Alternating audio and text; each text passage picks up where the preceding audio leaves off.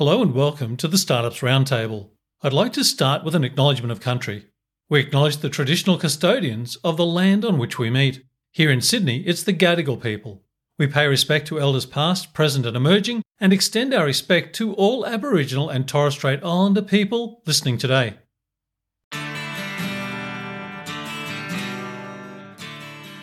Hi, Tony Hackett is my name, and I'm your host at the Startups Roundtable where we speak to founders and those involved with the startup ecosystem to learn from their experiences and gain wisdom from their unique insights. Today's guest is Kelsey Morgan, and she is a startup advisor for women leaders and the founder of her growth advisory firm, K Morgan & Co. As you will hear in this conversation, Kelsey is working towards financial equity for all through the sustainable growth of impact driven companies there is a lot to uncover from Kelsey's last 10 years helping female founders speed up the development of their startups. So let's meet Kelsey.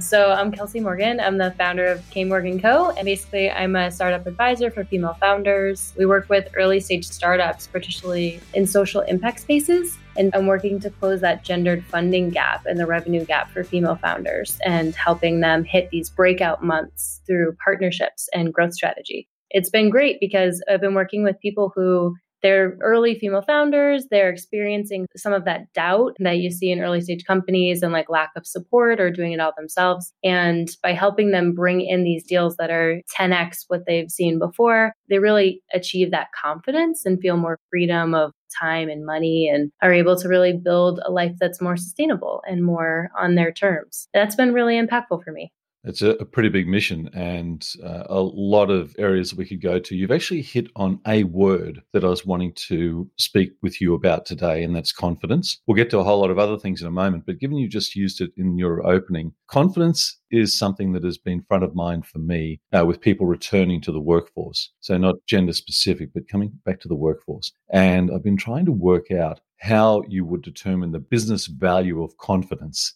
I think there are ways to do it uh, in a philosophical and conceptual level, but what you're doing is trying to understand an audience and to help them through those sorts of hurdles and use the word doubts. Could you take me through a little of that and what that experience is like from your side and also from the side as you see it from those that you're helping? Yeah, absolutely. And I think that is huge, that confidence component, especially for a first time founder or an early stage company. There's a lot of people asking them to prove their concept. There's a lot of people asking them, investors specifically, people that want to invest in their business, they're asking them, where's the revenue coming from, et cetera. And if they're going to prove out a new vertical specifically, which is what I'm helping them with, there's a lot of unknowns. Sometimes it's helpful to work with someone who's just been there before and advised companies through this before. And sometimes if you can just get them that first deal, or if you can be a person who's done this before and gotten them six figure deals if they were just making 10K, like let's bring in your first 100K deal instead of 10K. What does that look like? How does that feel once you do it? And I've seen that the impact for the founders is that once you close that deal, they can take their revenue from six to seven figures within the next few months, or seven to eight figures even within the next few months, because they have that one just that first trial, that first 90 days, if you can really prove it out. And I've seen founders where that confidence can just can bring in investments of 10, 15, 20 million dollars within the next few weeks right after we close that first sale. So I think it really just helps bring them they know a little bit more of their roadmap and where their company's going to go next once we do that. The social impact space is one that I read about a lot, and I've had the, the great fortune to speak to some other founders who have been focused in that area. Could you provide your definition of social impact as it applies to the work that you're doing and the people that you're working with? So, I love working with companies that I started in ed tech and I started working primarily with ed tech founders. Back in the day, before I was in startups, I was in education and I was a teacher. So it makes sense that now I'm coaching and advising, similar in some ways. So basically, I, I started in ed tech, which I think is social impact minded. How do we use technology to really inform what we're building and what we want the future to look like? I look for innovative companies across different, like industry agnostic, but I look for either like health and wellness or a company that's providing parental leave benefits or just someone that is doing something innovative that I believe will have massive impact or social change, whether that's like selling to companies or creating different marketplaces that could be really useful or the implications of AI and VR and how we can use those and education and health and other areas. So that's kind of what I look for makes a lot of sense to me. We actually share some common background there. I, in a previous life, was a, a, teacher, and also in the tech industry, which I've been in for the last thirty years thereabouts. I worked with a company focused in the higher ed sector, and I was reflecting back on that and the importance of it. And if it's important always, it can't be more important than now. What are some of the changes you've seen from maybe a year ago versus the last six months?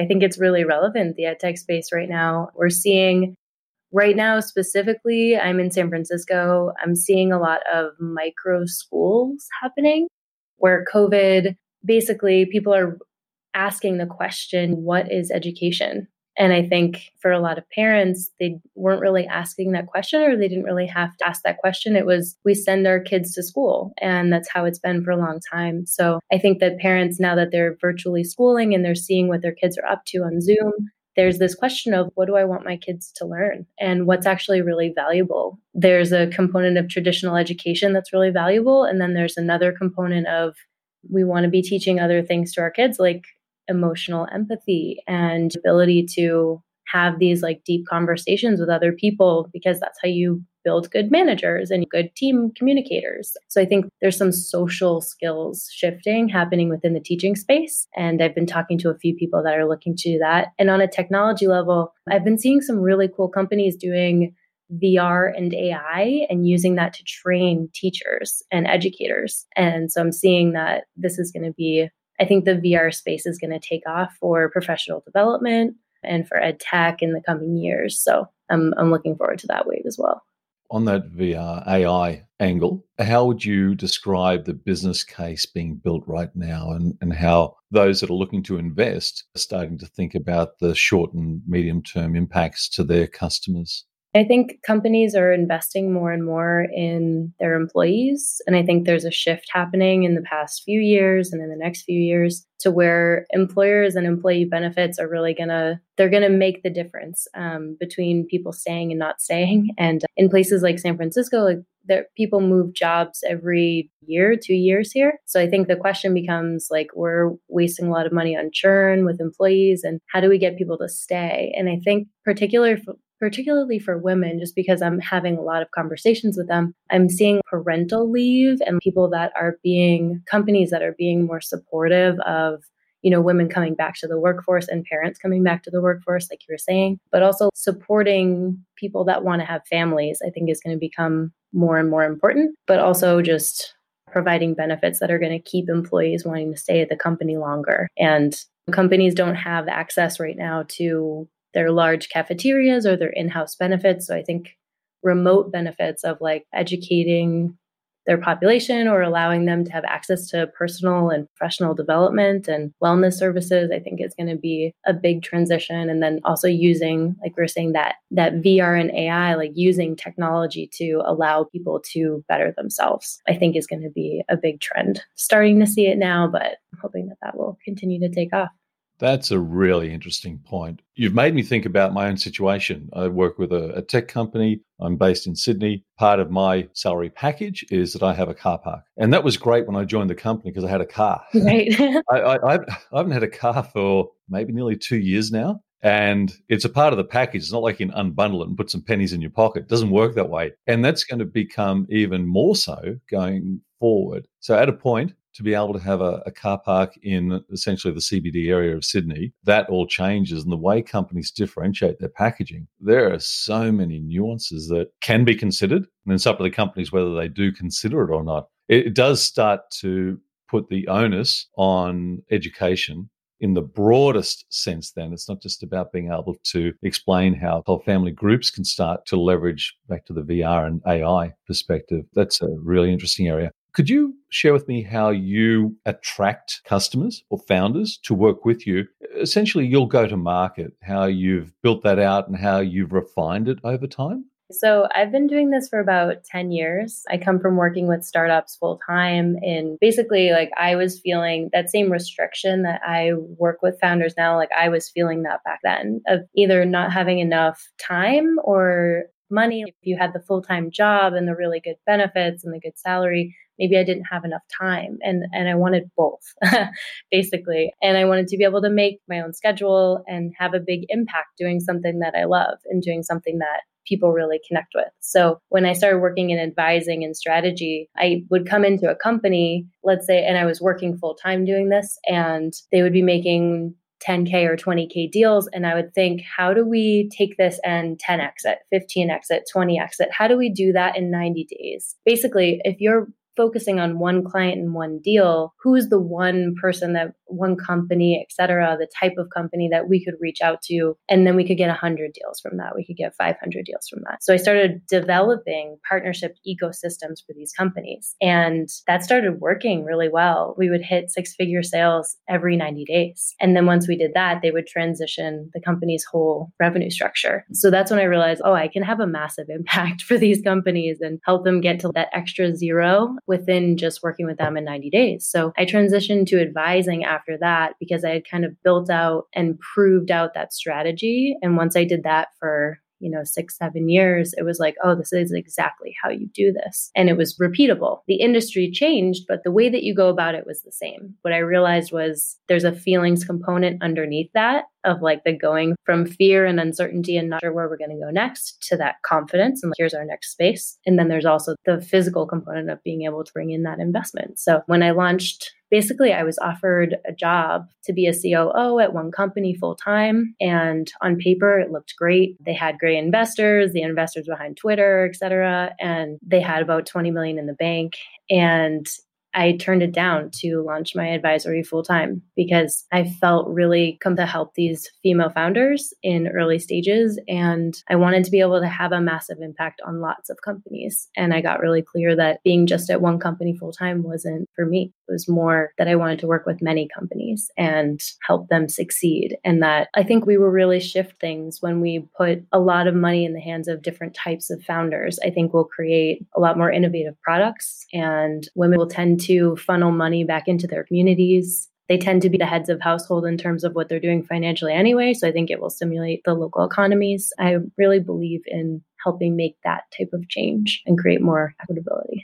That's where I decided to focus there's one thing to have passion, but to have passion coupled with purpose. That's an uh, amazing summary that you've just provided. So thank you. It leads me to a question around diversity and inclusion. And it might seem a little bit odd given your passion and your purpose, but what would be maybe one or two things you would say to me around diversity and inclusion that you have seen that has made a difference? You would encourage anybody to reflect upon to create a change in their world one of the biggest things is looking at who's at the table. And at any company, the reason why I choose to work with female founders is because there's an innate understanding of DEI instead of some companies like want to include it, but the way that the company was structured wasn't really built that way. So they tend to be already inclusive. But if there's other companies that have diverse leaders. And I look at are the women in the company just in stereotypical marketing, office admin? Are they just in those roles? Is the one Black person, Black woman at the company in a DEI position? And to me, that's not diversity and inclusion. That's saying that you're trying to be inclusive, but not particularly succeeding, in my opinion. So I look at who has an actual ability to influence decisions at the company because that's how you know that people's voices are going to be heard.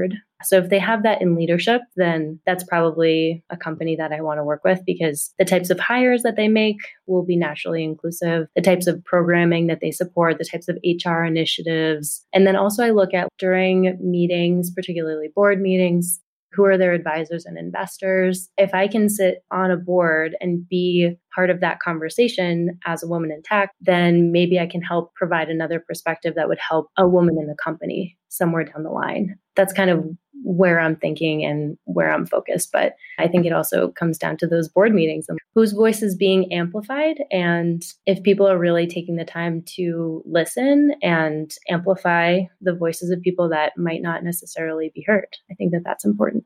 Amplify, that's a brilliant word to use in this respect. The company I worked with, which is a global tech firm, we have some amazing leaders and all levels and styles of diversity and inclusion. We had our global kickoff two years ago, so we have it annually, but the one two years ago, there was a panel that I attended, and one of our regional leaders, a lady, I asked the question on the panel, what can we do that is executable that we could do right now? And her answer was just invite someone to a meeting that you wouldn't have previously. I thought that, that was so powerful because I could do that and anybody could do that. But you've made me think about another layer of that. And I, I want to think that I do this, but the word amplify matters. It's one thing to invite, but actually the real engagement and the real value is helping to amplify somebody else's voice. So I think you've actually given a, a tremendous answer there. Kelsey, when you look at trends and you look for data to help guide the growth of your company and the work that you do, where do you go to find those insights? About what in particular? Just about the market or? It could be the market. So for your business, so you're sitting here today and you think, okay, I'm going to do my planning for the next three years. You're obviously talking to people, you have your own sense of the market. But if you went looking for research or hard data that was fresh data to help guide your mission, where do you go looking for that? I have a few sites that I really like to follow and a few places that are sending me emails, but I'll go and I'll check a company out on Crunchbase. I'll check them out on LinkedIn and I'll have a conversation with their founders. And then if I can get into like a board meeting before I decide to invest with them. I'll do that. I'll check out their pitch decks and get really deep into their revenue and their unit economics and things like this. Make sure that the company's really solid. But that's just before I'm bringing in a new company. And if I have someone that's looking to work with me, generally I'll check out Crunchbase and kind of see what they've been up to lately and what types of funding rounds they've received and what type of technology they're using. And if I don't know about the technology, I might reach out to some friends and some investors and learn a little bit more. But it's kind of the basic process. There's a few more like sites that I'll check out. Maybe if I could ask this question in closing for us today, and it's around mentors and coaches. And you're in a position of guests that I've had on the podcast. I'm going to ask you if you could answer it from two perspectives. One is about when you look for mentors and coaches, how you make those decisions about what's going to help you. Equally, when you're asked to be a mentor or a coach, what's your thought process?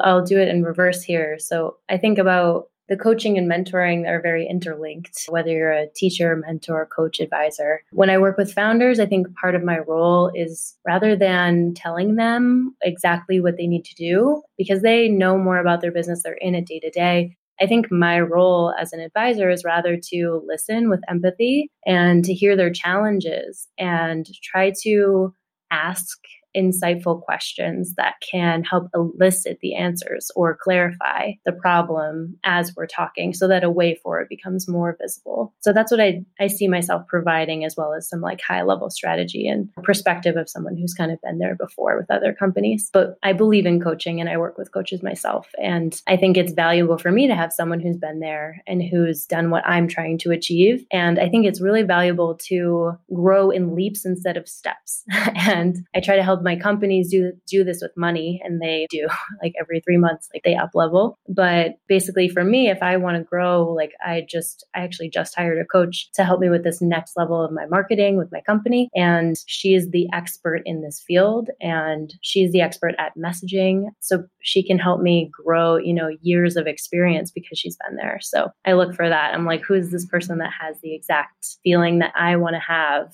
Where is my pain point? And what's the feeling I want to achieve. And then I look for someone who can help transform that. Because I really think coaching is a process of personal and professional transformation.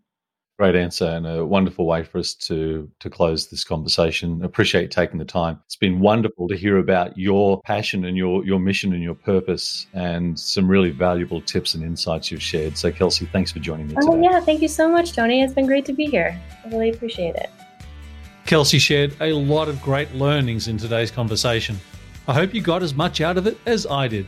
As always, feedback is appreciated. Thanks for listening, and bye for now.